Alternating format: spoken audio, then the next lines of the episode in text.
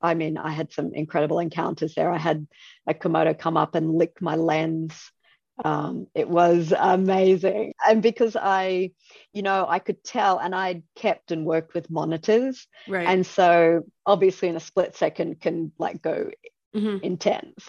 Right. Mhm. but you like you can see can see that body language. It was very relaxed and it was very curious. Mhm. And you can see where they're focusing. And of course, they're licking uh, the lens and the camera. And it's like, well, that's an, an, an inanimate object. I don't care about that. Mhm. Um, and I'm obviously behind it, not making sudden movements or being an idiot.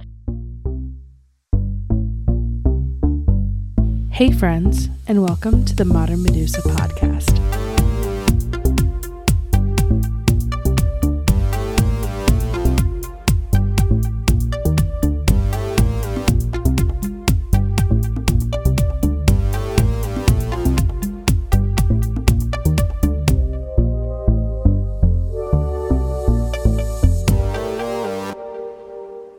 Friends, welcome back to the Modern Medusa podcast. This is your host, Dominique DeFalco of DeFalco Reptiles.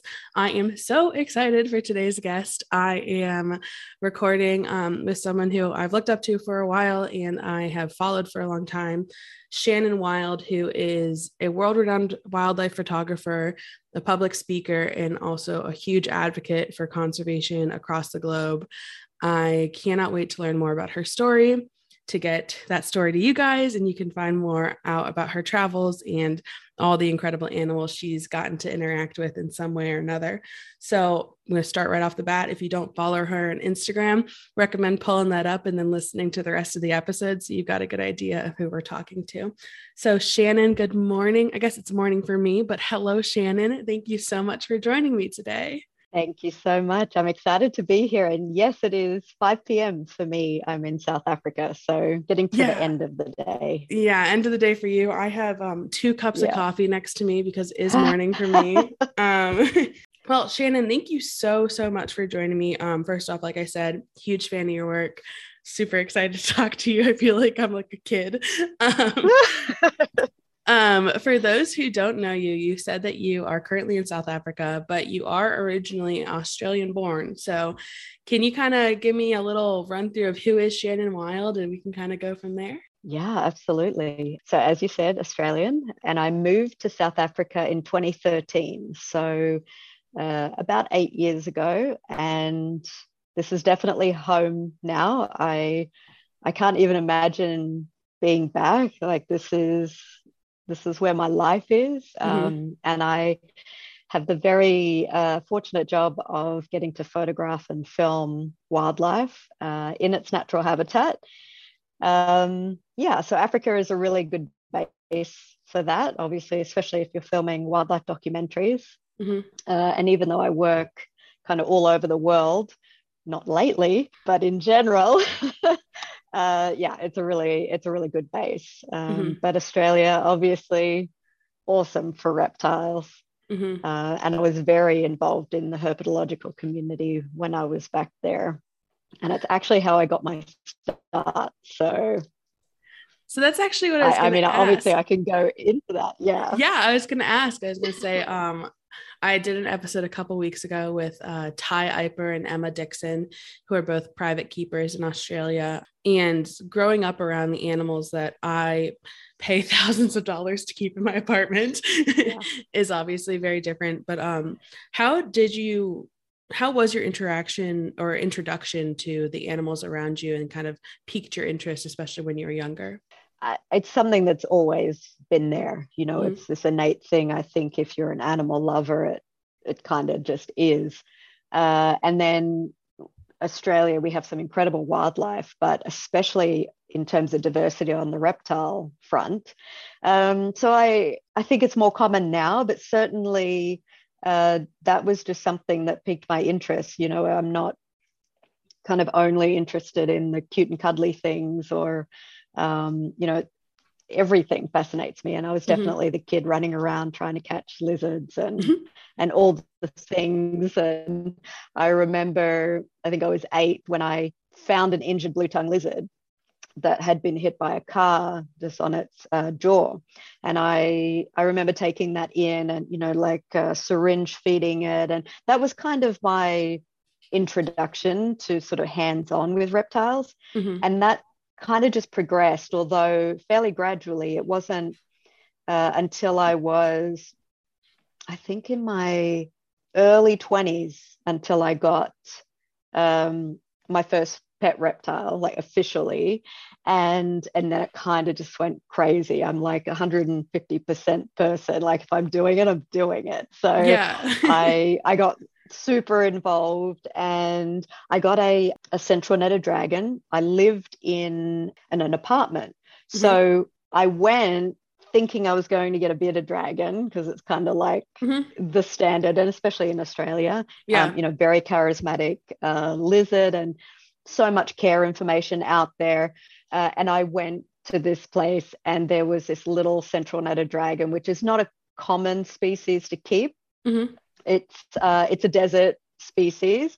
It is much much smaller than a bearded dragon and kind of um, like very smooth scales and like a long body. Really beautiful like a reticulated pattern on the back. Mm-hmm. and he he was just like running up and down his enclosure and i was captivated. Like i like this is my guy. I'm taking him home. But the funny thing is there wasn't a lot of care information. So yeah that got me really interested in trying to learn more about this particular species. And obviously it's a desert adapted species so there's certain information that i could take um, you know from bearded dragon care. Mm-hmm. uh, but i really kind of went on this mission to research as much as possible and it ended up being a book. So i think about three years later uh, I released Captive Care of the Central Netted Dragon because there was just nothing else out there. Wow, you so, really just said, you know, my yeah, like I totally went into it, right? yes, I've got a tattoo of uh, of my boy. This is like yeah. an outline, although he was bigger than this. So this is on my wrist, mm-hmm. um, and it's like an aerial. I took made it from a photograph that I'd taken of him, and it's interesting because they are a fairly short-lived species. So yeah, I have I pulled them up in the other screen. Yeah, oh, they're so beautiful. They're so, very oh, cute. so mm-hmm. handsome. Yeah, and they're very very charismatic, like like bearded dragons. Mm-hmm. Um, but yeah, they're quite a short-lived species, not like the bearded dragons. So if it's kind of rough out in the wild, it could be an annual species, 18 months, maybe two years. Mm-hmm. In captivity, it was kind of around the four to five mark. Um, but he he lived until he was just over eight. So it was, I mean, he was geriatric by wow. then. But it that was yeah. like, yeah, he was an old man. Um, and when you got him, he was so cute. When you got him, was he? Are, are most of the uh, netted dragons that are in captivity wild caught, or was it a captive bred species? No, no. so definitely uh, captive bred. Mm-hmm you know, I'm actually, I've been out of Australia for eight years now, so I'm not fully up to date with the legislation. But as a general rule, there is, there's, you know, it's not legal to wild catch anything. Yeah. And as you probably know, you can't keep um, anything but indigenous species. Right. So right. it's, it's, can be quite different to overseas. I know in, certainly in Southern Africa, it's still common for people to have um, foreign species, like not mm-hmm. native. In fact, I think it's illegal to keep native species. So it's the other hmm. way around.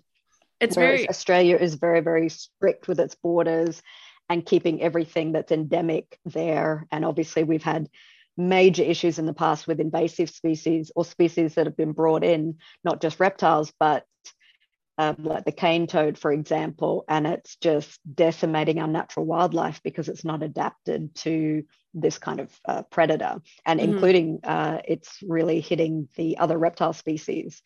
Um, yeah, so it's a major issue. So they're very, very strict on that. So yeah, it's yeah. it's um, that was a, a, captive bred situation, and you know I don't know how popular they are now, but like I said, when I gosh, I mean, that was like 20 years ago when I got him, mm-hmm. um, maybe more actually.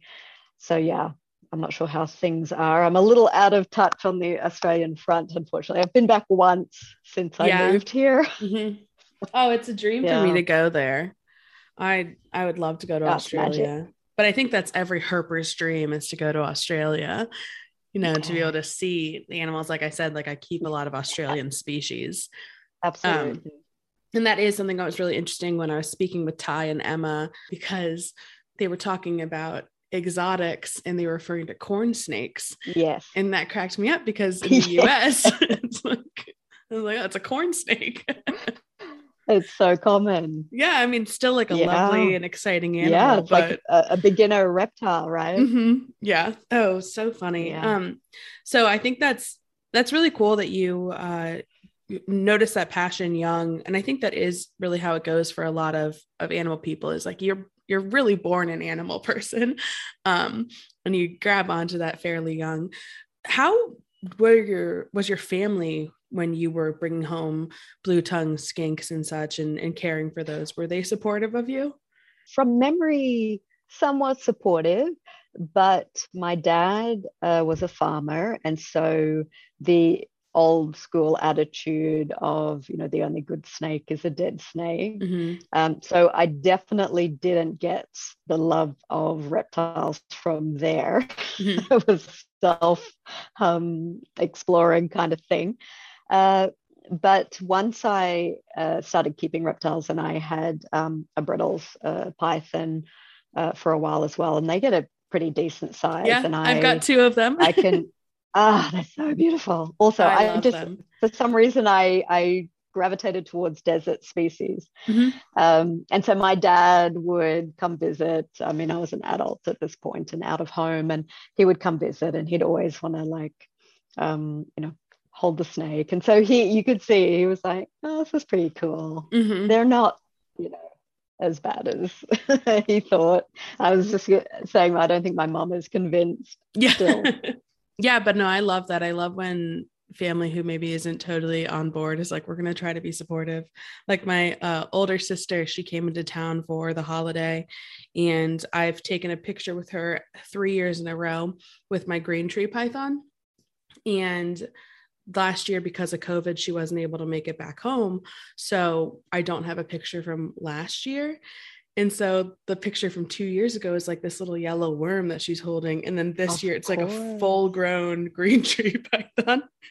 And oh, she wow. you can tell she's nervous, but she's so supportive and like wants to. And I'm like, that's means so much. Thank you.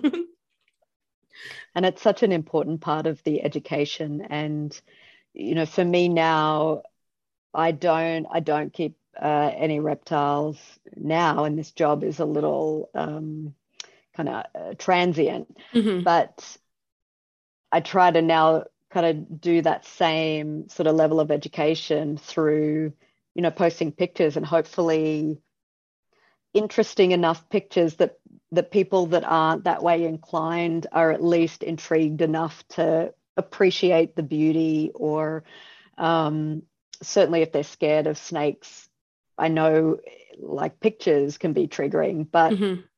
I've definitely seen a lot of people that would not want to be physically in proximity to a snake, but they can actually appreciate, you know, a picture. And I think that's the first step is yeah. like, okay, I see why you're interested, or, um, mm-hmm. you know, it's really beautiful, or this and that. And then that might lead to, okay, well, I could be in a room with one if I, you know, knew that someone was like controlling it and then mm-hmm. they start to learn okay they're not out there to get you um, and they're actually really fascinating and they all have their personalities and different characters and and they're yeah. beautiful like they are so absolutely beautiful. beautiful. i love seeing um obviously pictures of snakes like in their natural habitat but um a great Instagram account I follow is a photographer, Zach Herr.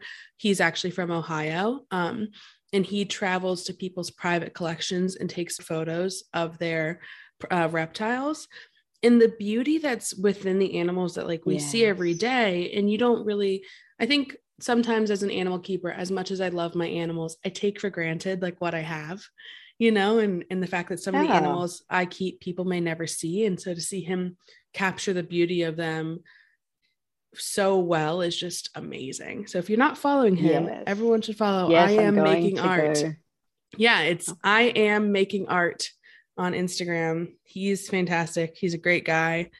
Hi Zach, if you're listening. but he does Awesome. really following. Oh, Yeah. follow back. That's okay. He'll be excited. Yay.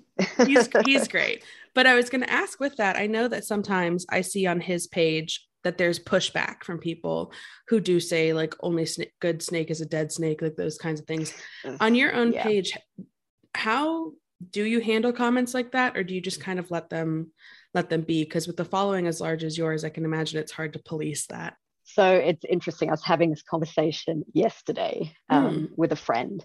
And what I've actually noticed is it was a lot worse in the past. I had some some really enthusiastic trolls. Um, and you know that seems to have tapered off and i think it's probably part of instagram's algorithm of Mhm. like picking up on those things and blocking uh, certain words because i i don't think the people have disappeared but i think it's more regulated Yeah. but it certainly uh, you know the stuff that happens now i i for the most part i will try to ignore if unless i really see uh, an opportunity for education. But you can generally tell like there are certain people that are just doing it for reaction. Mhm. um, and there's definitely been some very volatile people in the past. And um, even before I, I moved here to africa. So i've been shooting professionally for 18 years Mhm. and so the first decade was in australia and that's really where i established myself and my work and it was very reptile focused so Mhm. uh, similar to him, I was doing a lot of studio work and I would go around to private collections. And so I have a really uh, large archive of Australian reptiles, Mhm. you know, in studio. And it can be kind of, I think, with any uh, interest or hobby, it can be a very polarizing.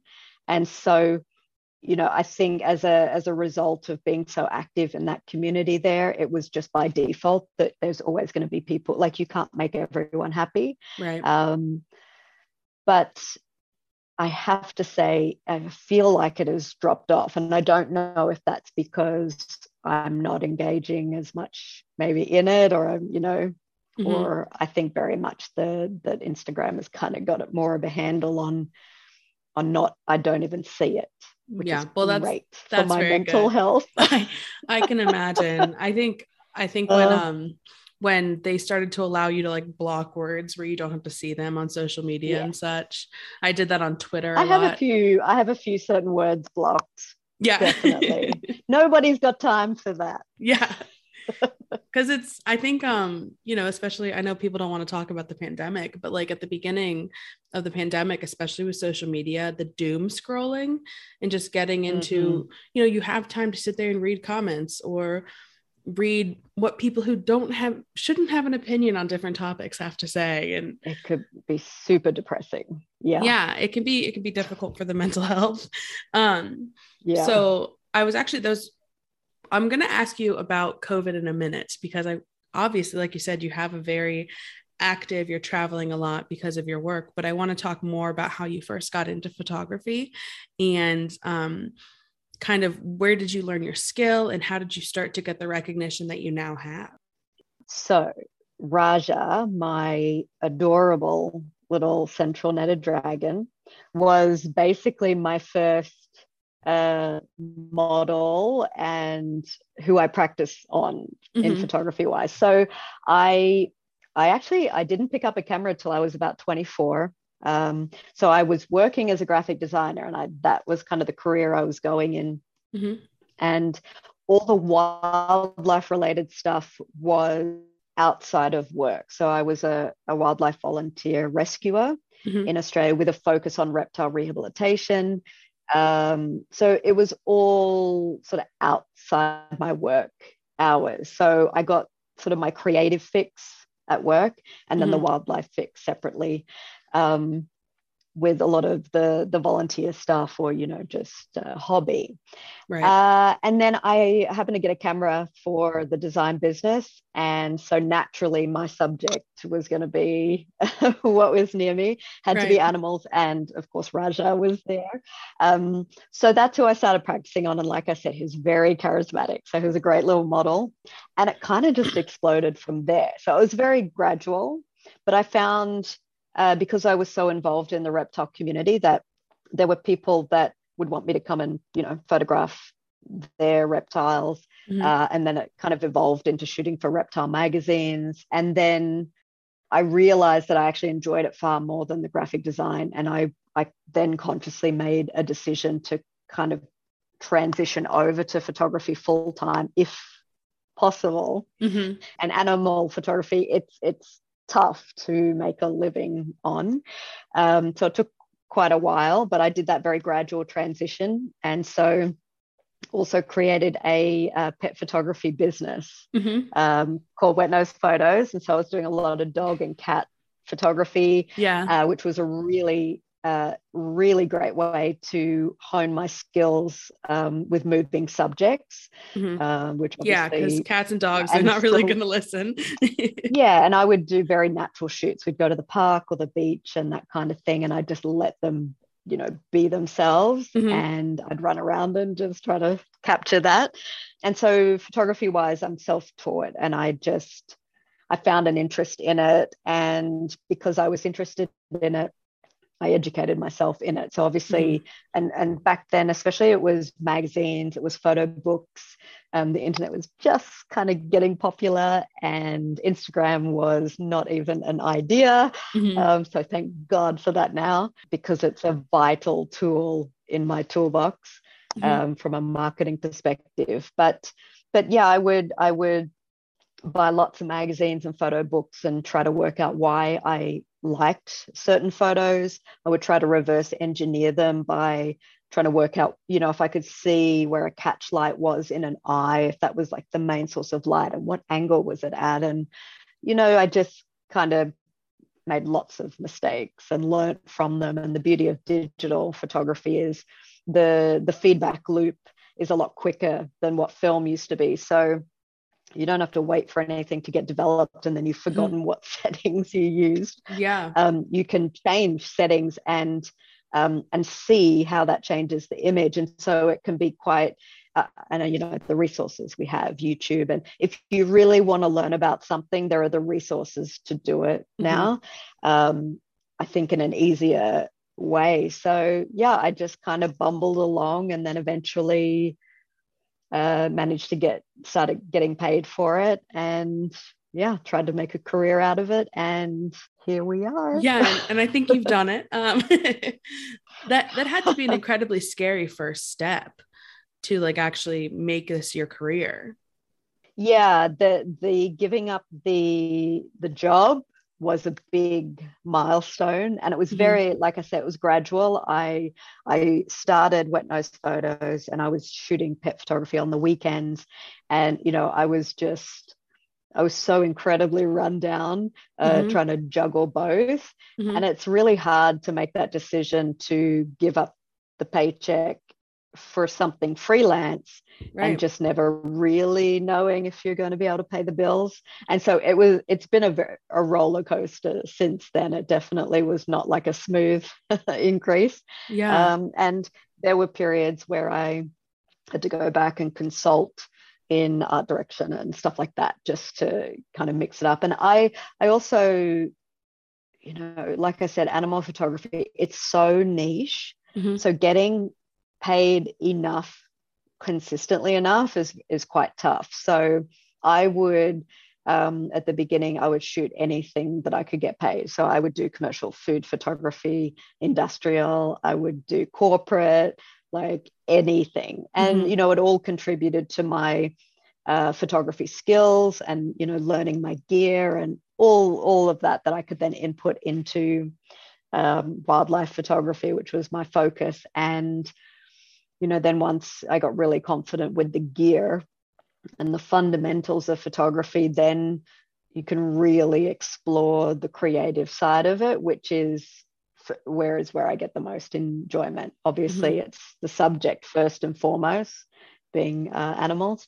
Um, but then, you know, trying to make something interesting and, and beautiful out of that. Mm-hmm. That's so cool. I, I like love it. I your passion radiates off of you. It makes me excited. I'm like I should find a camera. Like I like I need another hobby. So when you when did you start like going out in the field and just trying to find animals to take pictures of because obviously while the wet nose photography bringing an animal to a park you you're predicting where they're going to be the, the animals in the park like in your general vicinity did you start with yep. With reptiles in the wild? Did you ever do birds or stuff like that? Like where did you first start to work with a more unpredictable subject?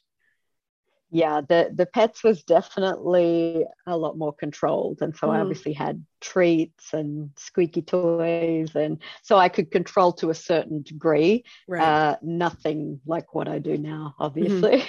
um, but one of the beautiful things about australia is you know so many wild places. And so I would do a lot of um, what your listeners would be familiar with is like going on night drives, herping, and you know, especially after rains, or seeing if we can find anything uh, that just is like coming out on the road mm-hmm. or mm-hmm. in like bush or rainforest. I was um, in southeast Queensland, which um, depending on which direction I could access like a few different habitats. And then if I went a bit further afield, then I could start getting into like more desert and sort of dry areas. Mm-hmm. Um, so I would make, you know, little trips here and there and little road trips and um, and then things like koalas, which were, I mean, I could go to a local park and maybe find one if I was lucky. That blows my mind. it blows and, um, my mind.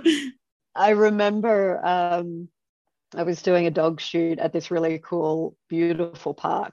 And I had to like before the client arrived, I saw a um, a mother and a baby koala mm. in a mm. tree. So I'm like doing this little wildlife shoot before we started the pet shoot, and I can still picture the the shots now. Um, yeah, and then I started to do more uh, like further afield shoots. So, for example, I went to Grand Cayman Island and volunteered over there with the blue iguanas um, mm-hmm. and the blue iguana recovery uh, program over there. And um, I did like a US trip back in there at some point and went out and looked for um, like Gila monsters and all sorts of uh, cool things. So I just kind of sporadically, when I could, did little trips here and there. Mm-hmm. Uh, and then when, um, as I was leaving Australia permanently, I spent a month in Indonesia and obviously went to Komodo Island. Um, oh my god! bucket bucket list uh, dream, like pinnacle reptile in the wild situation, and I I've been back since. So I've been mm-hmm. there twice. And so the first time I went, I was just uh, doing photography. I hadn't started uh, filming yet. Mm-hmm. And so focused on doing stills. And it was just, it was amazing. Mm-hmm. I mean, oh my God. I just, I'm I, like, I, I have still goosebumps. get chills. yeah. I, yeah, they are so impressive. It is, I, I I literally have goosebumps right now thinking about it. And so then the fact that I got to go back a few years later and mm-hmm. I was filming at that point, and so I got to film and uh, I got to see them on the beach, which is what I really wanted the 1st mm-hmm. time, but I didn't get to see that. Um, you know, just like strolling on the beach and like this beautiful blue water and uh, there like there's blood like dripping from the mouth and I've got like these really tight shots it was hectic. It was so cool. Oh I'm really gosh. desperate to go back. I, I really want to go back at a different time of year than what I've been um, to see the the males doing yeah. the mating combat. That'd well, if you need an assistant, I'm I'm a lot of fun. I'll meet um, you there. so when you're doing these large trips, I mean specifically, I guess Indonesia trip would be a big one. Um, were you were these self-funded or were you already working with an organization and then did you meet guides there who kind of showed you where you need to go or were you just kind of trying to figure it out yourself so first trip to Komodo was a self funded, figure it out as I went trip. Mm-hmm. Uh, and then the second trip was um, a documentary production, mm-hmm. that a, a, documentary that was being made on me filming.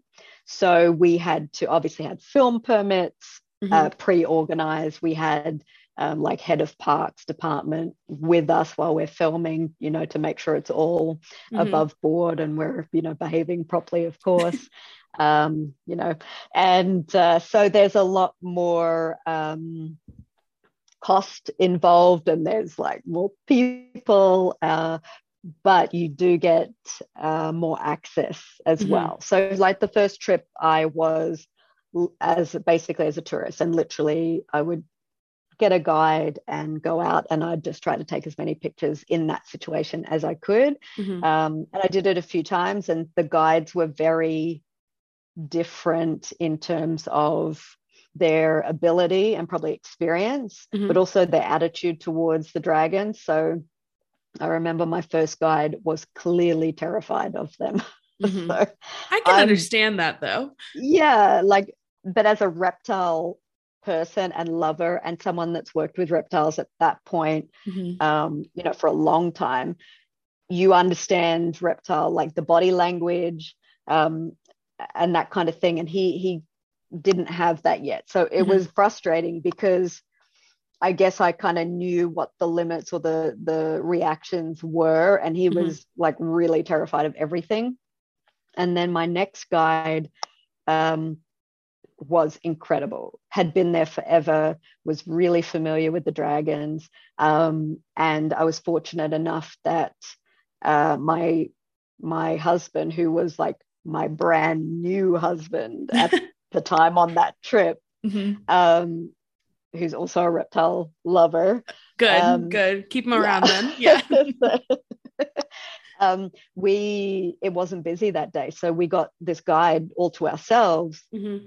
And so, because both of us are experienced and confident around reptiles, and so was the guide, it was a much more productive uh, situation. Mm-hmm. Um, you know, we were able to obviously get lower and position, you know, in situations that we were, um, you know, wanted to shoot from, as opposed to um, being in a, a group.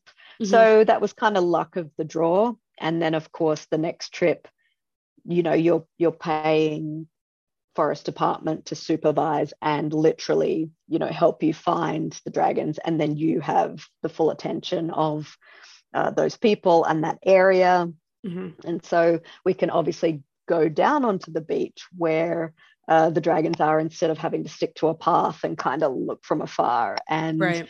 um, yeah and so I, I mean, I had some incredible encounters there. I had a Komodo come up and lick my lens um, it was amazing. Oh yeah. my god! And, and, because and because I, you know, I could tell, and I kept and worked with monitors, right? And so, you know, they they obviously in a split second can like go mm-hmm. intense, right? Mm-hmm. but you like you can see can see that body language. It was very relaxed and it was very curious, mm-hmm. and you can see where they're focusing, and of course they're licking uh, the lens and the camera and it's like well that's an, an, an inanimate object i don't care about that mm-hmm. um, and i'm obviously behind it not making sudden movements or being an idiot right so it all kind of just came together where they were super relaxed and then we had a situation where we were filming them feeding and so that was definitely like take a few steps back Mm-hmm. I've been bitten by monitors before. I've mm-hmm. had little ones that have literally busted my knuckle. I do not want to be near the mouth of that animal. Otherwise, no. it would be the last thing I, I see.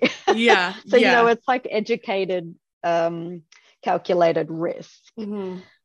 you know, with experience. But yeah, I am, oh amazing. Oh I'm like in awe. So you said that uh, they were filming at this point for a documentary on you.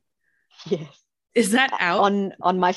Yes. Oh my goodness! It came out like years ago. I have to. I, am uh, sorry, I didn't watch it beforehand. no, I'm writing okay. it down. I'll send you a link. Yeah, please. Um, yeah.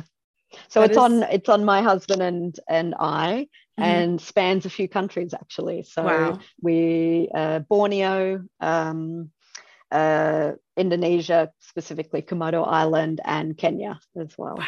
Oh my gosh, that's so cool. Once again, I'm like geeking out. um, so in these situations where you're doing like larger scale projects, um, like getting the forest uh the forest department, is that what you said?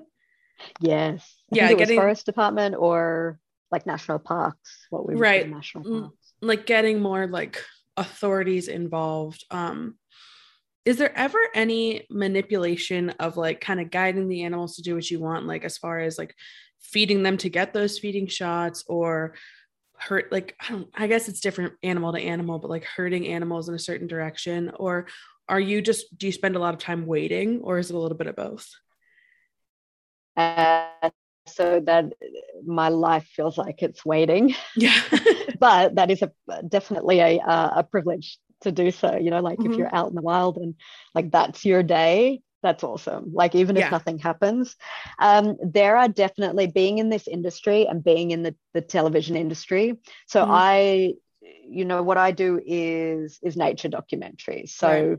you know it's national geographic and uh, disney and bbc and like um it's not like i'm in the industry so i've heard i've definitely heard things. I've heard horror stories. Um, mm-hmm. I'm not doing like reality TV right. with animals involved where I 100% think that there would be some level of abuse involved because mm-hmm. you know it depends on the people it depends on um, you know the animal keepers that are managing the animals it mm-hmm. depends on the amount of pressure that the production is putting on those people to perform and perform within a certain time. Right. Um, or if the animals have to wait so long until it's time to, like, you know, reptiles, for example, there are definitely shows that I've watched where I'm like, that's not a wild snake. Like you mm-hmm. can see where it's been rubbing on a yeah, cage right. while it's been waiting to be pulled out to then go up a tree and look like you found it in the wild. Mm-hmm. It's which you know I wholeheartedly disagree with. That is mm-hmm. not,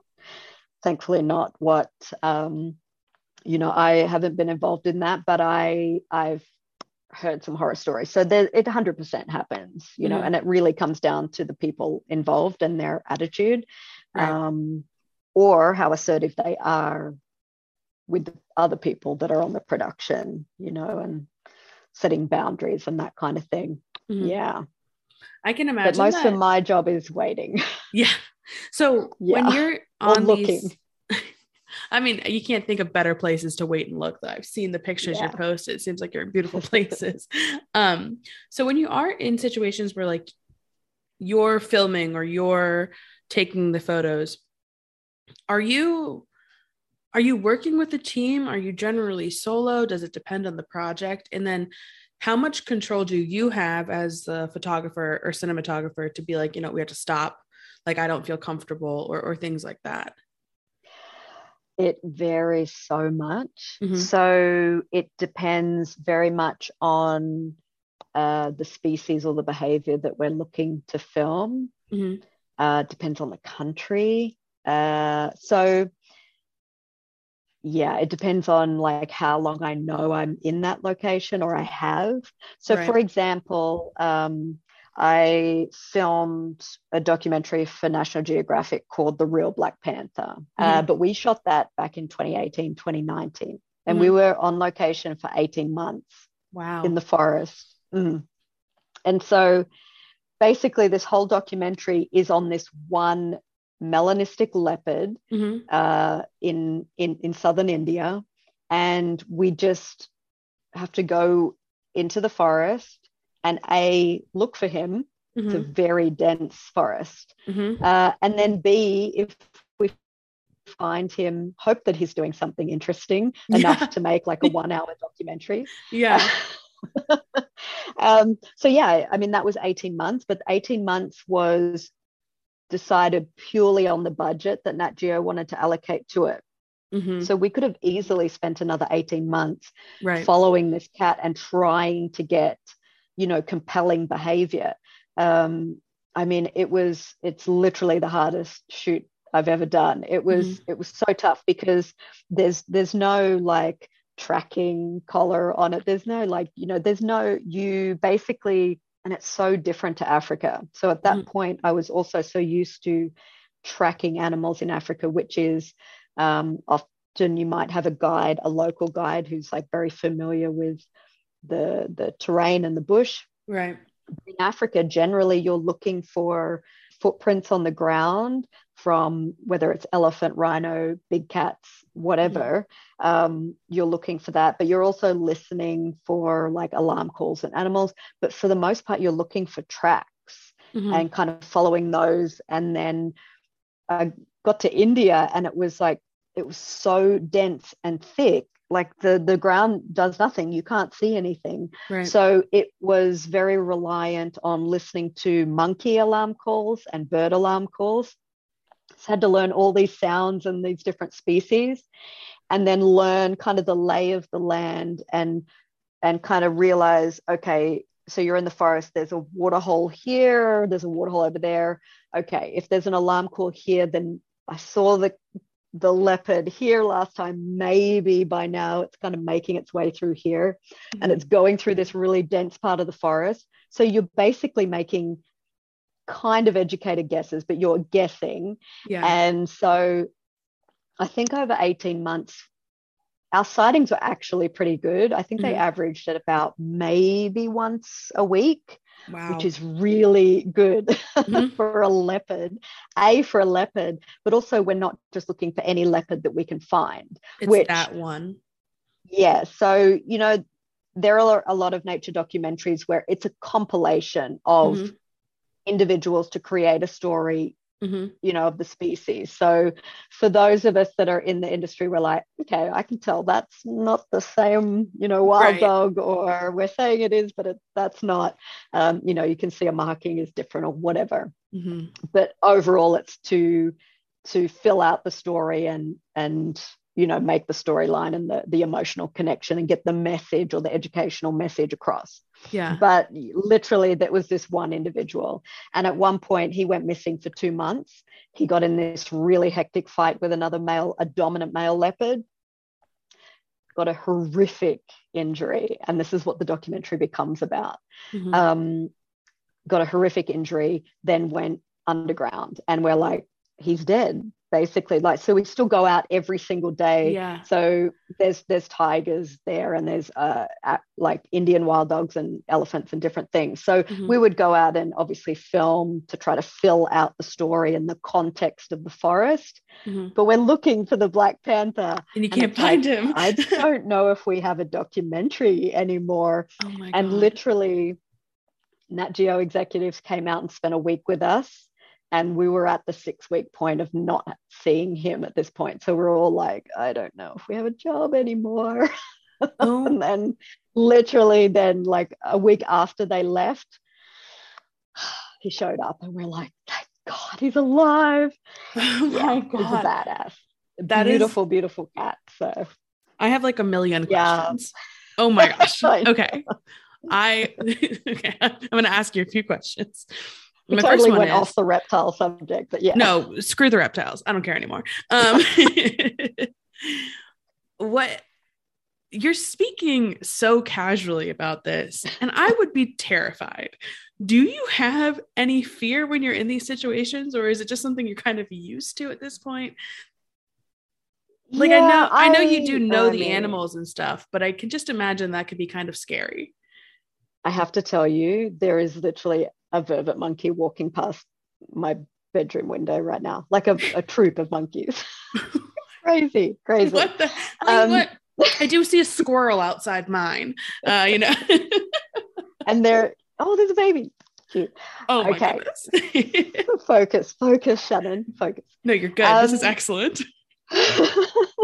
so I'm not, you know, I think that innate um, love of animals and you know it was a gradual building of career and uh, so i mean there's a handful of times where i've been I'm like, this is dicey, mm-hmm. um, mm-hmm. but not not often. So, you know, I'm going into a lot of areas with, say, an experienced guide who mm-hmm. is maybe driving the vehicle, and I'm, you know, so that I can sh- shoot, like photograph and film off a vehicle. Mm-hmm.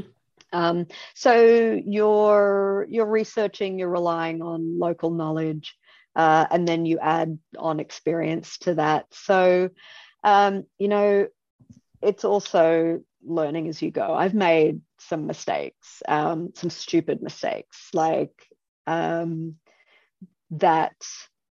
Thankfully, I wasn't killed but I I was so I was mauled by a cheetah like a year after I moved here.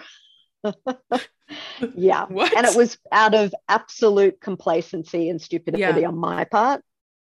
And you know, I look back now and I'm like, this was her body language and mm-hmm. this is kind of the vibe she was giving off and the the the signs were there but i was so focused on like setting up my shot and preparing and I, you know, paid the price for it and and and got a decent injury on my arm, but she was going for my throat. So, you know, I'm actually really lucky that by pure luck and chance that she didn't do that. And so that's something that I learned from. And that thank God it was a cheetah. Mm-hmm. Because honestly, if it had been a lion or a leopard, I it would have 100% broken my arm mm-hmm. if I still had an arm. So mm-hmm it's kind of, you know, I learned the hard way on that situation and so i'm much more attuned to to big cat behavior and body language and just i think a general awareness mm-hmm. um, and a reminder not to be complacent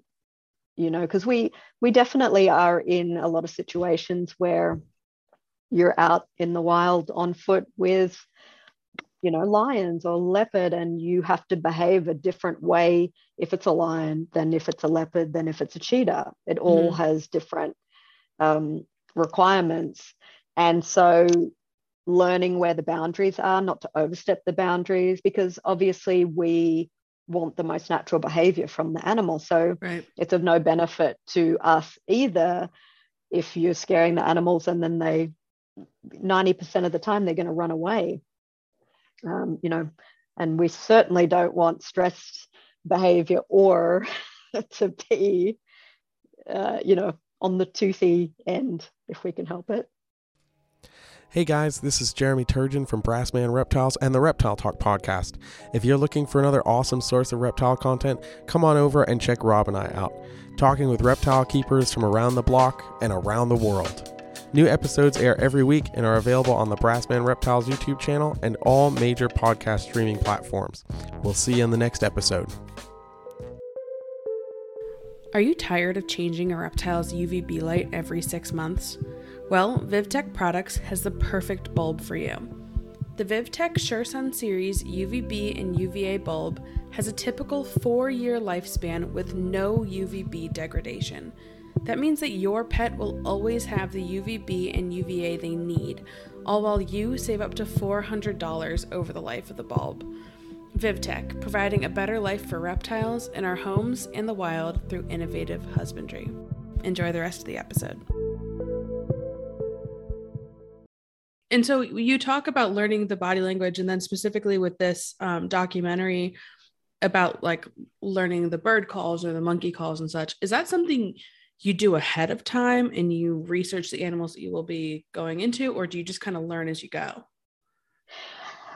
So, my husband and I pitched this documentary idea to National Geographic, and so we we knew of this melanistic leopard. So, mm-hmm. Black Panther is obviously a like a colloquial term that is given right. to a, a melanistic uh, big cat.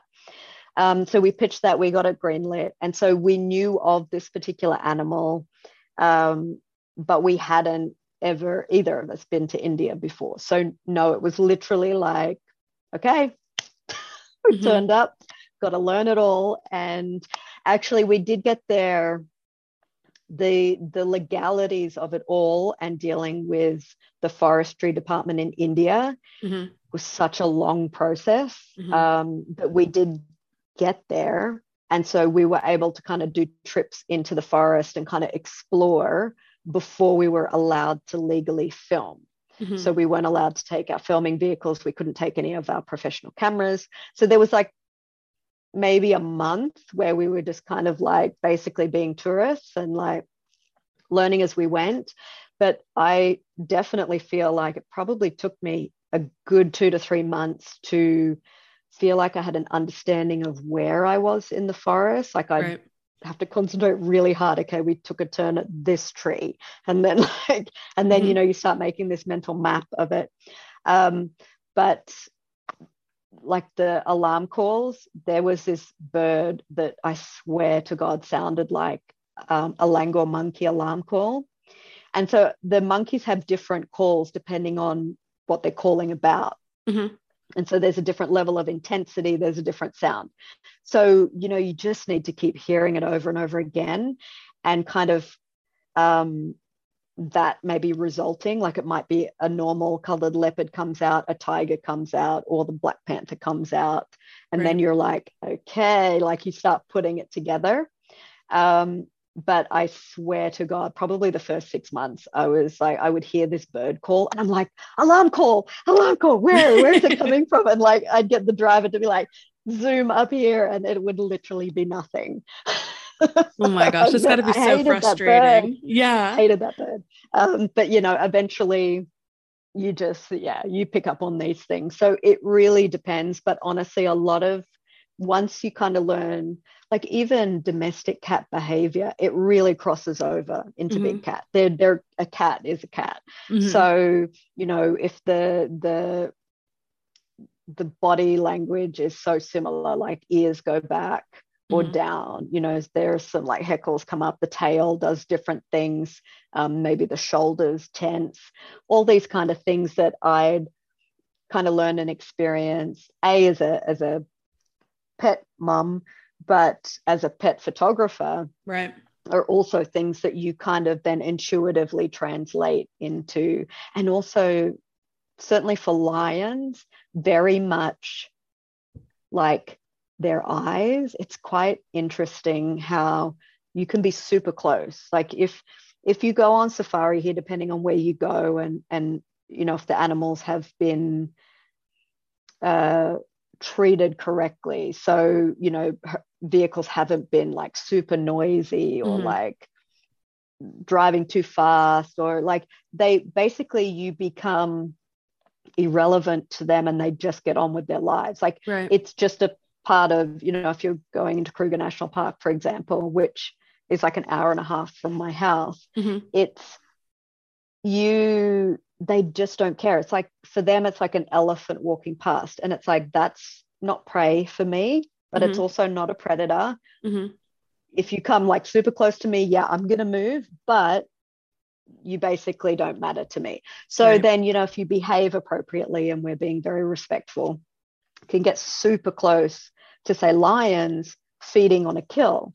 But if you then suddenly stood up in that vehicle, which looks like a threat, mm-hmm. um, you know, or making sudden movements or like making all these loud noises, mm-hmm. there has been a situation where I've been in a in a vehicle and um, there was another person in the vehicle who just suddenly wanted to change seats, which you just you don't do that. Mm-hmm. you don't. Where yeah. it's an open safari vehicle, it's the lion was the lioness was literally I don't know what feet it would be, but like that's okay. You can say meters. People can Google it.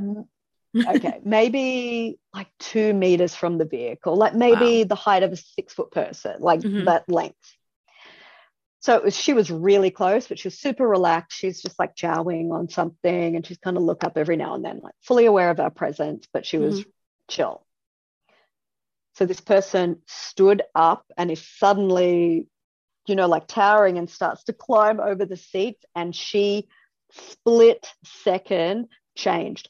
Her her face changed. Her yeah. eyes, you could see her eyes, her pupils just dial like whew, dilated, like she's taking all the information in. It's like it was so strange. Like her whole face changed and you're mm-hmm. just like there is no question this lion is ready to go. It's like she is pissed. Mm-hmm. And so we're kind of like grabbing her in mid stand up and we're like, don't move. Like just yeah. stop. Like yeah. this lioness, I mean, like I said, 90% of the time she would have turned tail and got herself out of that situation. Mm-hmm. But it was it was also the possibility that she's like, I'm not, you know, I'm going to protect myself. And right. she's going to like jump on the vehicle and take this person off. So it's, you know, there there are definitely things that you learn along the way. There's a certain level of intuition, but there are just by being here. Like if someone comes on a safari for holiday, you're going to have a guide that is going to tell you all these things. Mm-hmm. You know, try to keep the volume down. Do not stand up in the vehicle. Mm-hmm. Um, you know, all these things so that you have an understanding when you're in certain situations. And it right. does vary for different animals. Um, you need to behave differently. Mm-hmm. So in the United States, I know that um, I follow a woman named Savannah Rose Wildlife, who's also another incredible photographer for anyone listening. Give her a listen, uh, give her a follow. She does a lot of work um, with the grizzlies in the national parks. And um, one thing she's a big advocate for is protecting grizzlies that are that have been put into bad situations because of human interference. So often with grizzlies or even with the alligators down in Florida and such, if they do come too close to humans or too close to a pet or something, they're often euthanized when it's really not mm. the animal's fault that we're invading in their yeah. space. Is there similar like in South Africa um, with the cheetah that you were mauled by? Obviously, like you understand that was your mistake that caused that, or had this lion reacted poorly to the woman standing up? do they euthanize those animals or are they more understanding of like human error when it comes to that so i think it depends on on where mm-hmm. in south africa where it happened um, in general they're not super tolerant so i definitely um, know of people that by no fault of their own. They're just doing their job. They're checking um, fence lines. They're a mm-hmm. ranger, mm-hmm. and part of their job is to check the integrity of the fence lines. And you know, you have to be careful. You're out of the vehicle doing that, and was trampled and killed by an elephant. Mm-hmm. And so my understanding is that they euthanize that elephant, mm-hmm. which doesn't sit well with me because it's you know i there are other certain situations that I am uh, aware of where if there's habitual um, behavior of an, an animal, a predator, for example, that is then mm. starting to target people, which I right. do know of a situation um, while we were in India.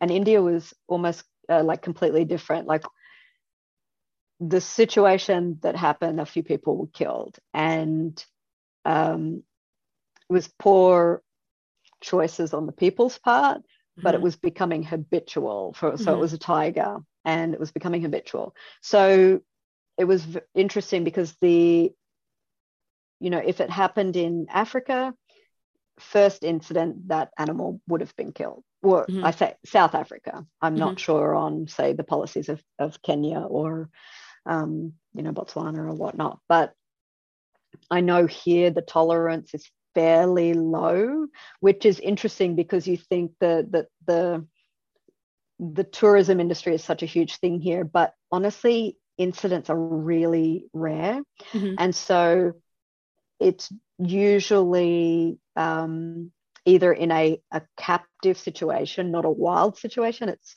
um, in places that maybe have been feeding out of a vehicle and then mm-hmm. people are allowed to drive through and then a it's like the animal equates the vehicle and then the person is supposed to keep their window up but they don't. And you know people have been killed here in south africa in that very situation.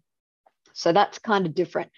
Generally tourist incidents are, are very rare mm-hmm. to non-existent. Um, but what happens is the it tends to happen more with guides because they're literally living in the bush 24 7 they're constantly in the situation and their job often involves like going around really remote areas. And so you know the the volume of time and potential interactions are, are a lot higher.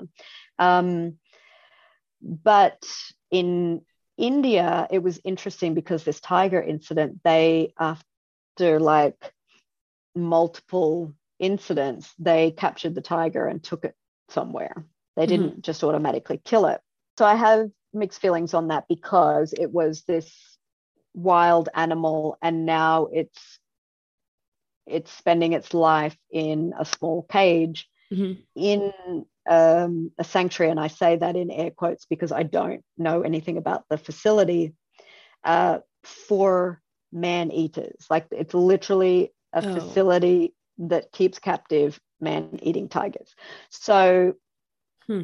that's not an ideal situation and because right. there has to be a lot of aggression between the tigers most likely then yeah and you know i think they're going to be it's a very tormenting situation i right. I, i'm sure it's not going to be like this open living situation it's going to be small cages but you know that's like i said i haven't seen the facility but it's it's just such a tricky topic mm-hmm. so i know there's definitely pros to that in that India I found was far more tolerant to mm-hmm. human wildlife conflict. Uh, South Africa, not so much. Mm-hmm. Uh, but in relation to the cheetah, thankfully nothing happened to her other than she got a big chunk of meat once she got off me yeah. to keep her occupied. Yeah. while I got on um, uh, got on the vehicle. And again, this was a a habituated situation. It wasn't me out in the wild. So it was a controlled situation. And generally, that's where the issues happen. Mm-hmm. So it led to part of me being more complacent than if I had have been out in the wild with a cheetah, I wouldn't have done the things that I did. Mm-hmm. Um, and you know, this this cheetah wasn't used to tourists or people, but we had special access, and she was certainly used to her carers, so she was used mm. to Mm-hmm. people mm-hmm. Um, and they'd never had incidents before but like an idiot i went to set up a shot and crouched down and literally was facing away from her so yeah you know there's no frontal eye contact for mm-hmm. which is huge for cheetah mm-hmm. uh, and i suddenly became the size of a toddler so you know good luck to her that's she took her opportunity instinct kicked in and yeah i i learned a valuable lesson from that. Was there um after that specific inst- instance was there fear the next time you had uh to go shoot cheetahs or any other the big cats? Like did you have or did you kind of get over that quickly? Uh i i wouldn't say fear but the next time I was in a close proximity situation with a cheetah, I was far more aware. Mm-hmm. I was like hyper aware of the body language. Mm-hmm. And also, I think I had a lot more respect for the capability of that animal. I think I'd underestimated it. And, and, you know, like I said, I wouldn't have behaved the same way if it had been a lion or a leopard. Right. So it was like, you know, they're actually an incredibly impressive animal. Mm-hmm.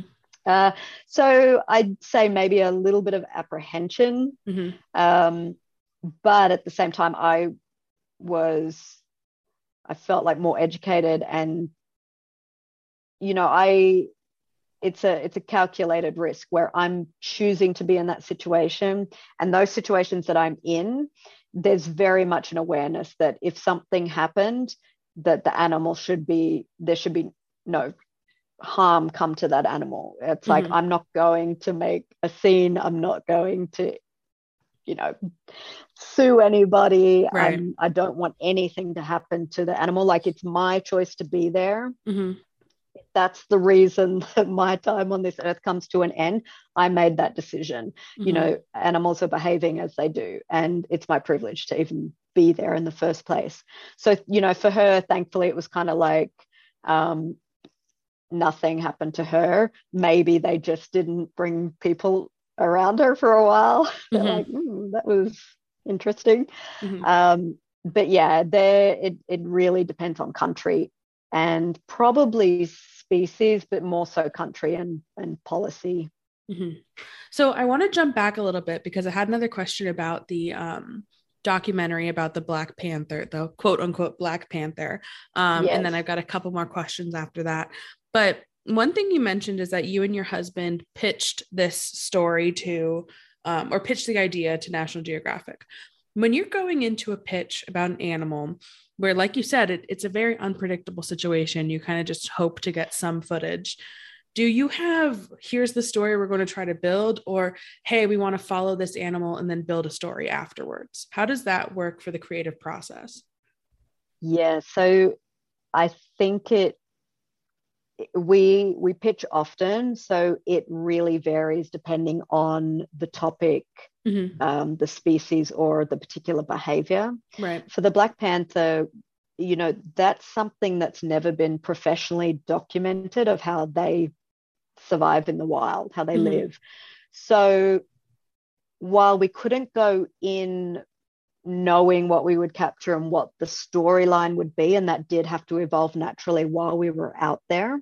Mm-hmm. Um, when we went into the pitch, we had lots of incredible photos of this animal. So mm-hmm. already it's doing half the work for us because it's like, whoa, like it's so unique, it's so beautiful, it's in this incredible setting and we hadn't been there yet. So we're kind of like yeah we're going to go. And you know half of it's confidence as well. We're like we're going to build a story about how it mm-hmm. does this and you know general leopard behavior. So how it's um, establishing and maintaining its uh, territory mm-hmm. uh, you know if it's mating with females um, how it survives in an environment where there's tigers um, how it specifically survives versus um, normally patterned leopard and mm-hmm. if there is any difference and it turned out there was because um, in this particular forest it's a deciduous forest so mm-hmm. in the dry season it's losing all these leaves and it's becoming kind of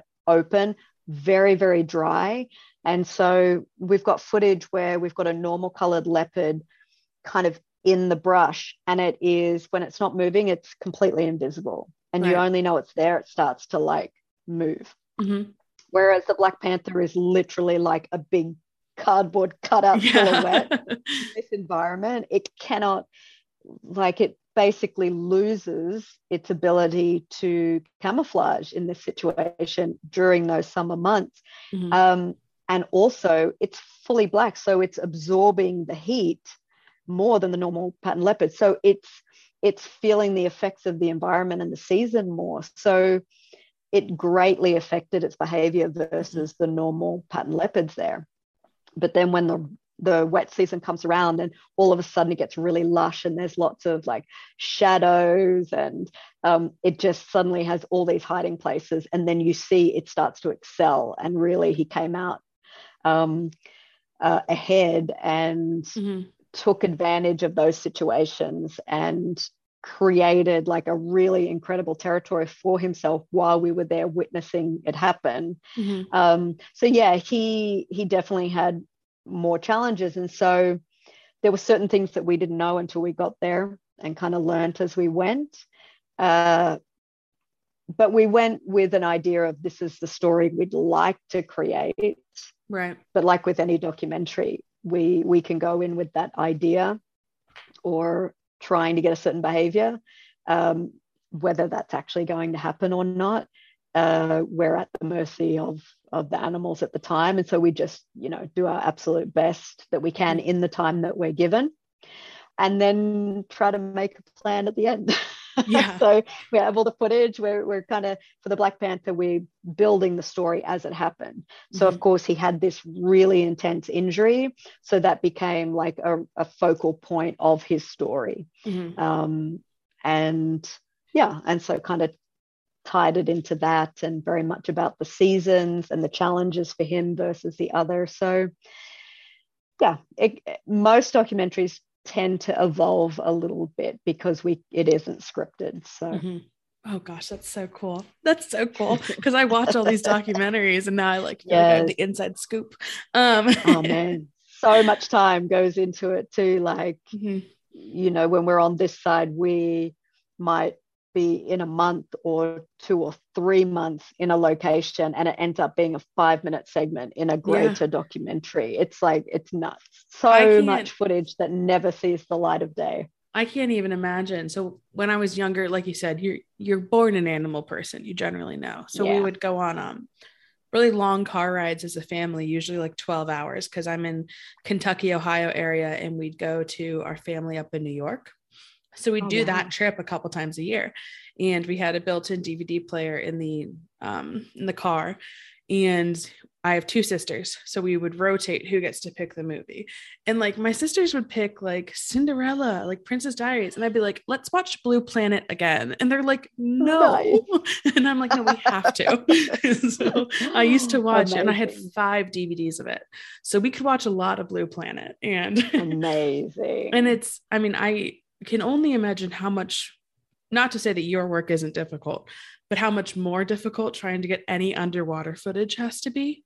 Oh my lord. Because so hard. you can't yeah. follow any sort of path in the water of, you know, tracks yeah. or or things like that. Yeah, and then also sometimes you're limited with how long if you're diving, like how mm-hmm. long you can be under and it's so physically draining to be diving and yeah, so much respect. Like I I've done some underwater filming, but not for any projects. Mm-hmm. Um, so, and it's just the gear, you know, you have to be so on point because if you flood that camera, it's like, oh, oh my God, I didn't even think about that. It's so expensive. Yeah. yeah. It's like a whole next level of gear. Um, yeah, it's oh, a lot. It's, it's so mad, mad respect for the my, underwater filmmakers. It's phenomenal. It's so cool. Um, yeah. so, we are reaching towards the end of our our general time that I you know that we chat. Um, I had a couple last questions for you, and then I do want to talk about your um, organization. Um, sorry, was it Bracelets for Wildlife? Yeah, um, the Wild in Africa. Yeah, the Wild in Africa. And uh, so let me ask a couple more questions, and then let's talk about that and how we can help you support conservation efforts. Do you have any shots or photos or videos that you've gotten that were off of what you focused on that turned out to be something that you were really proud of or really excited to to see yes so that has definitely happened and i'm try i'm searching my mind to pinpoint okay. a situation uh, but I, I, definitely for a fact like i've gone for something uh, from memory so i've been to madagascar a few times and it's one of my absolute favorite places mm-hmm. ever Mm-hmm. And I know I went in kind of thinking, um, you know, I want to get photographs of this and this. And it turned out differently. But then, like, some of my favorite shots. So, for example, um, there's a giant Malagasy chameleon. Um, I'm looking at that picture right now. No oh, joke. I yes, have that picture pulled yes. up because I think it's and such a cool on, shot. On the dirt road in Baobab. Yes. And like I honestly would I I can't even still believe that I was there. And th- it's so funny because this road was actually quite busy with tourist vehicles and donkeys and carts and like all these things. And so after, I mean, obviously I'm laying on the ground and I'm like doing all these shots and I'm using a wide angle lens. And then once mm-hmm. I've got a few shots off, I'm like, okay, I need to get off the road. Probably not a good idea to lay on the road. mm-hmm. um, and then I, so I picked him up to move him off to the other side of the road. And so I got a picture with him and he's, he's ginormous. Like he's mm-hmm. like this. Um, and so I'm holding him up near my face so my husband could take a picture of us together. Mm-hmm. And it literally bit me on the neck. And and it did one of those like love bite things where it bit, clamped down, and then he shook his head a little bit, which is so like that I expect from a monitor lizard, but from yeah. a chameleon, it was kind of hilarious. Mm-hmm. So anyway, got put him over on the other side. He's safe. And I have like what looks like this ginormous love bite, mm-hmm. like all these little serrated teeth punctures, and then all this yellow and green bruising on my neck. It looks like I've had like a really fantastic time with my husband. like your husband has so many small teeth. and this chameleon, I'm like, I just saved you. Yeah. So oh. very, very, very. That's excellent. Yeah. Um, so then my next question was, um, were there any big projects that because of COVID had to be canceled? And do you um, have any upcoming uh, plans now because you know people are getting vaccinated and you're able to, to travel a little bit more? Yes. So there's one specific documentary that answers both of those questions, which so it wasn't cancelled, but it was very much delayed. And right. so uh, one of our uh, ongoing projects, although we're just starting to wrap it up now, um, is for National Geographic. And in kind of the same uh, idea as the Black Panther, it's actually on white lions. So where I live, nearby, so mm-hmm. I say nearby, like an hour or so, sort of mm-hmm. heading towards Kruger, is the only place on earth that white lions in the wild naturally occur. Wow. And so the genetics are there, uh, but sometimes depending, you know, lion mortality is kind of up there. So sometimes there's no white lions um, they've been killed or or whatever happens. And the the genes are still carrying in those local tawny normal looking lions. Mm-hmm. and then of course you have to have all the right things come together for that to then come out again. And right. so there hadn't been any for a while. And then a few years ago there were some uh, cubs that were born. And so we're like we have to do a documentary. So we keep choosing like the, the hardest subjects mm-hmm. ever. Yeah. Because then trying to find them was they these lions move around a lot. And then mm-hmm. this pride like split into two. And so they're going in different directions. And oh yeah, yeah. But anyway, we were supposed to kind of wrap that up at the beginning of the pandemic. And um, and so of course that kind of went on hold mm-hmm. for quite a while. And then sort of more recently we picked up the filming again but there's this huge disparity in age obviously in that time because we yeah. started filming with um, little cubs and watching them grow and get to kind of around sort of uh, 12 to 18 months. And now they're like adults. Yeah. So there's one of them is a male and he's you know he doesn't have the biggest mane. He kind of has like a scruffy mohawk. Um, it's definitely not like like a captive bred white lion where you're just picturing it's like the biggest mane ever right. and it's like blow dried back. no, like these white lions are constantly dirty. Um, yeah, I can wild, imagine they're more know? like, you know, grayish lions by the end of the yeah, day. Yeah. It's, yeah. And like he's kind of got like fluff coming out here and there. And he's like a, finally kind of starting to come out. Um, but he wasn't the dominant male in his pride. So from a testosterone perspective, his mane is not coming out. Like that happens in the dominant male. Mm-hmm. So he he's kind of had like this delayed, scruffy, half mohawk mane. Um, but he's just starting to like become a bit more dominant and like really coming into his own. Yeah. Um, but it's so fascinating to watch them, but finding them is so hard. Um, and again, to to find enough behavior, like film enough behavior to make it interesting and compelling for an mm-hmm. audience to literally sit down for that long. You can't have like a whole documentary of just beauty shots of like him sleeping or walking past. Like there right. has to be there has to be drama. Something. So that was that was something I was going to ask is with these large cats, do they sleep as much as my domestic cats do? Because I look at both of them on the bed over there, just dead asleep. Yes, yes, hundred percent, if not more. yeah. There's and of course you know they're naturally nocturnal. Mm. um so and for the most part our filming is uh it might be a place that we're not allowed to film at night or it, that's kind of not the style of the documentary or certainly not the bulk of what the footage has to be. Right. So you know we'll be out following them all day and they'll be sleeping all day. And they might get up and it's like oh something's going to happen. And they literally move five meters and then plonk down somewhere else. And, like, okay. and that's all that happens. And then of course you lose all the really good light mm-hmm. or you completely lose your light. And then they decide okay now we're going to get up and play. Uh, we might go looking for something to hunt, mm-hmm. or or a prey uh, a prey animal like walks past, and then they're like, "Ooh, opportunistic hunt," but it's like pitch black. So, or we've finished like filming. We're okay. We're done for the day. We'll go out early in the morning and see, kind of pick up where they are, and you go back and they've had the most epic hunt. You know, they've yeah. taken down a buffalo and you missed it all. And, you know, they've fed on most of it and you get there and everyone's just like full bellies and they're sleeping again now for three days. oh my God. Love that. there's, a, there's a lot of that. With I can imagine. Sure. Oh my gosh. Well, that's fantastic. um, I want to make sure that we really do talk about this. Uh, you called it Wild in Africa the the jewelry um, uh, company project you have. Um, tell me more about that because obviously you have to be very conservation focused to be the work that you do. So, how did you get started with the jewelry, and, and what do you guys do with that?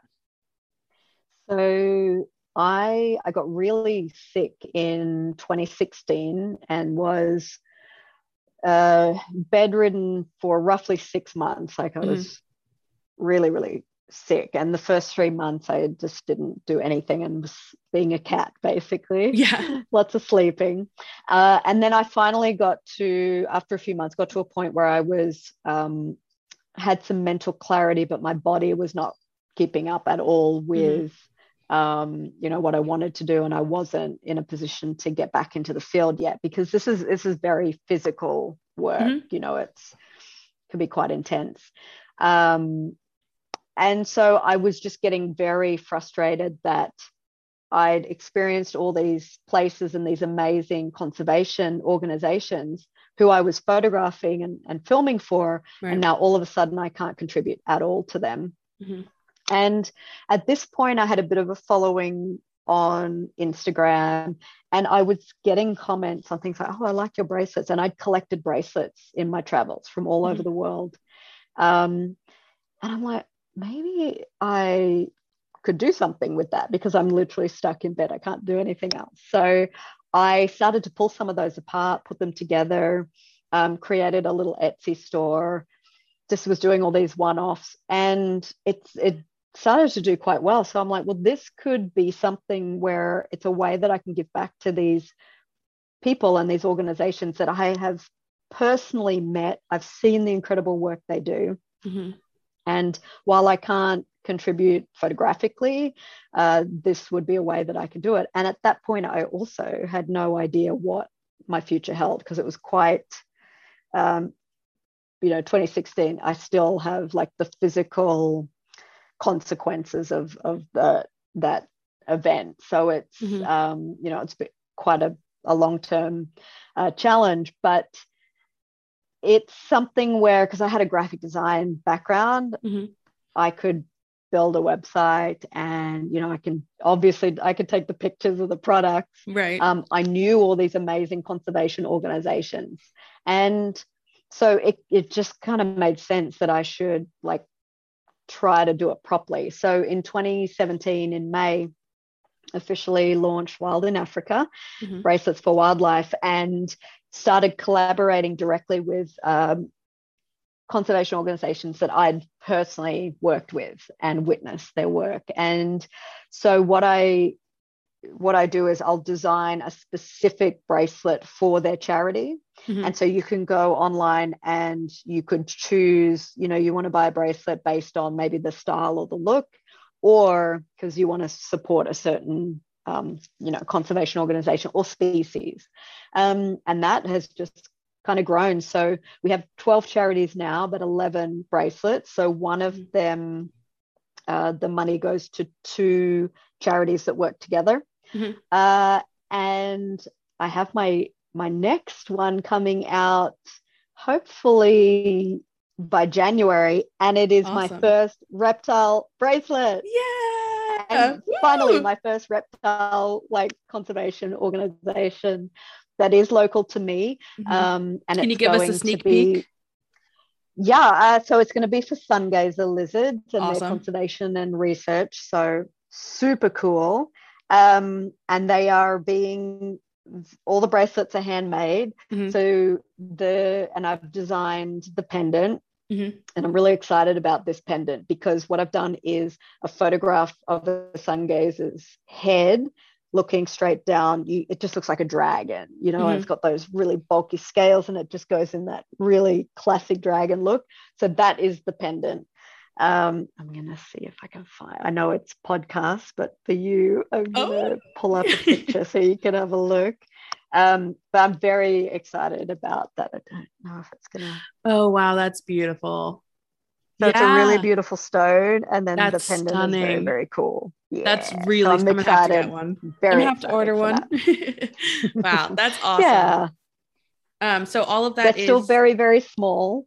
Um, but what what I am super proud of is that these we donate 50% of the purchase price. So not of profit or proceeds or whatever's left over. It's Mhm. it's literally whatever you pay is half of that is going to that charity. And certainly for charities based here in Africa, Mhm. um, that goes a lot further than Yeah.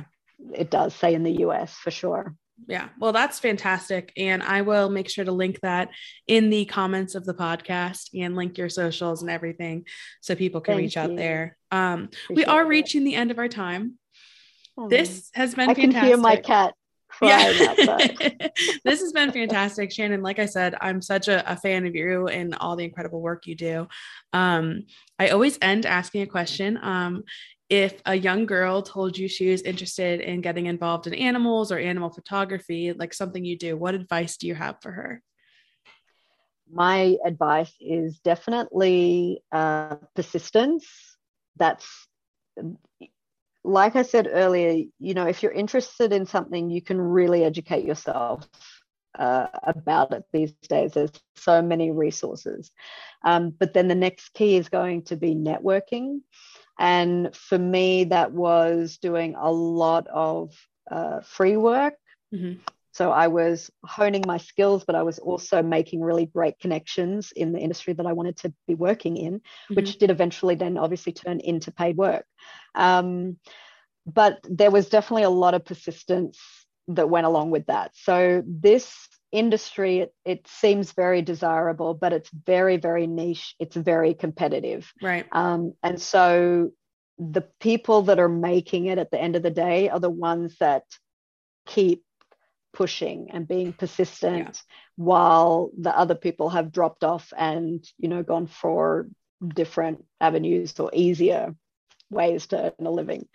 Um, so i would say utilize social media to the best of your ability. There's so many um, ways to connect with people uh, and organizations if it's if it's wildlife and conservation photography that you want to do. Mhm. um, practice practice practice. Become so familiar with your gear that it becomes intuitive and then obviously animal behavior. Any experience that you can gain to um, increase your knowledge of animal behavior it's only going to benefit your work as a combination Mhm. so, yeah. And as a woman in this industry, you know, I- like I said, I've been doing it for 18 years. It there's a shift happening in terms of more females uh, in this industry. It's still very male dominated, but that is changing. But certainly when I began, it was uh, very, very male dominated. And, you know, there's always going to be a mix of people that will support you and people that that won't just for the sake of it. Mhm. you know whether it's jealousy or insecurity just keep at it focus. Yeah. Well, that's there's, there's a lot more opportunities. Oh gosh, you're so cool. Um, I, you I feel like such a little kid. I mean it. You're so cool.